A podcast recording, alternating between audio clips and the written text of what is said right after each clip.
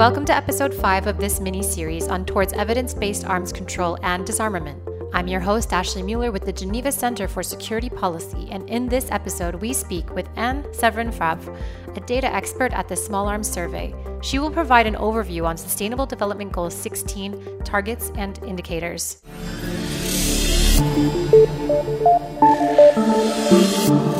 Anne-Severine Fabre, you are data expert at Small Arms Survey. Among the Sustainable Development Goals for twenty thirty adopted by the United Nations, there is a Goal sixteen to promote peaceful and inclusive societies for sustainable development, provide access to justice for all, and build effective, accountable, and inclusive institutions at all levels. Within this broad goal, there is Target sixteen point four. By twenty thirty, to significantly reduce illicit financial and arms flow, strengthen the recovery and return of stolen assets, and combat all forms of organized crime. Since you deal with illicit arms flows, how can you determine whether the target will be reached? Are there any objective indicators? Illicit arms flows and their impacts um, are multifaceted, and therefore they call for um, multi-level efforts. And so um, when you want to better um, understand and combat illicit arms flows, you need to um, collect, analyze, um, and share data. And so um, this will then enable authorities to um, better allocate resources and protect their population and territory more effectively. So the indicators guiding the data are really crucial to support policy making, and especially evidence-based policy making.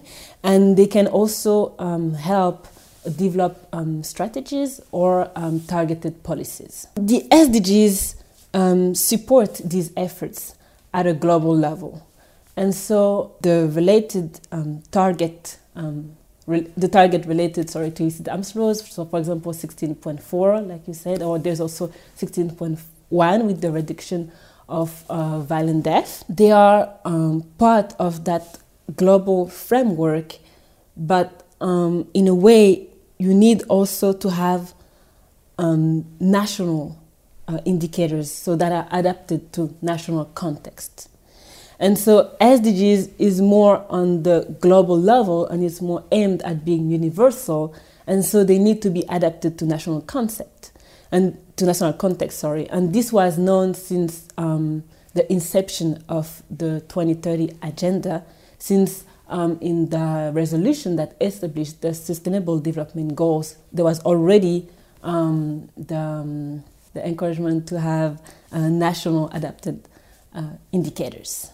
And so in this respect, um, the Small Arms Survey, in consultation with interested countries and the um, African Union Commission, has developed national indicators, so adapted to national context.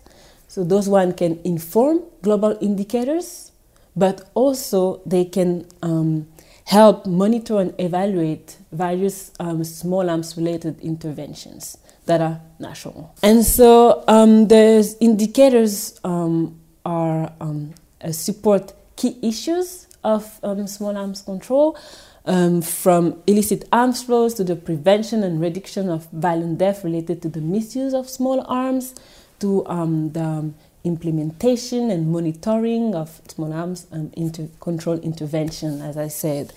And so um, here you can here you can see the examples of uh, the national um, indicators that were developed. So it goes from the impact of the the impact of the misuse of firearms. So you have, for example, firearm-related killings per one hundred thousand populations. Um, you have um, um, indicators related to um, regional or international framework and the performance related to that. So, for example, whether there's a, there are any P O A national reports that were made. You have also a more technical aspect, which is linked, for example, to the existence of standard operating uh, procedures related to uh, P S S M, so um, physical security and stockpile management. And uh, you have also uh, more cross-cutting issues, which is related to gender.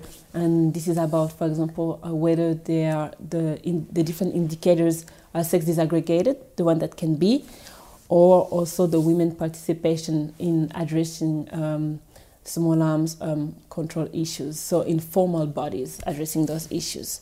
And a concrete example of the use of those national indicators is, for example, with Niger, um, in the National Action Plan twenty nineteen to twenty twenty-two of Niger, those indicators were incorporated. So in the, for, in the formulation of this strategy, but as well as in the implementation and for monitoring and evaluation purposes. Another um, important key findings from this project um, is that um, many um, different stakeholders that could be uh, relevant to um, small arms control and data are often um, not in contact with each other on those issues. For example, um, we saw that the institution mainly worked independently and were not aware of the complementary skills, practices, and data that they have.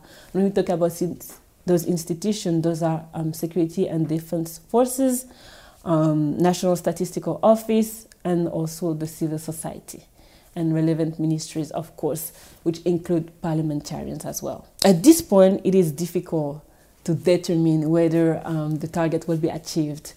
But um, what can be already said is that progress is being made towards this goal. And so uh, in that area, the progress that be, are being made is often through knowledge sharing and also research. And this spur um, the evidence-based policy making as we would like to.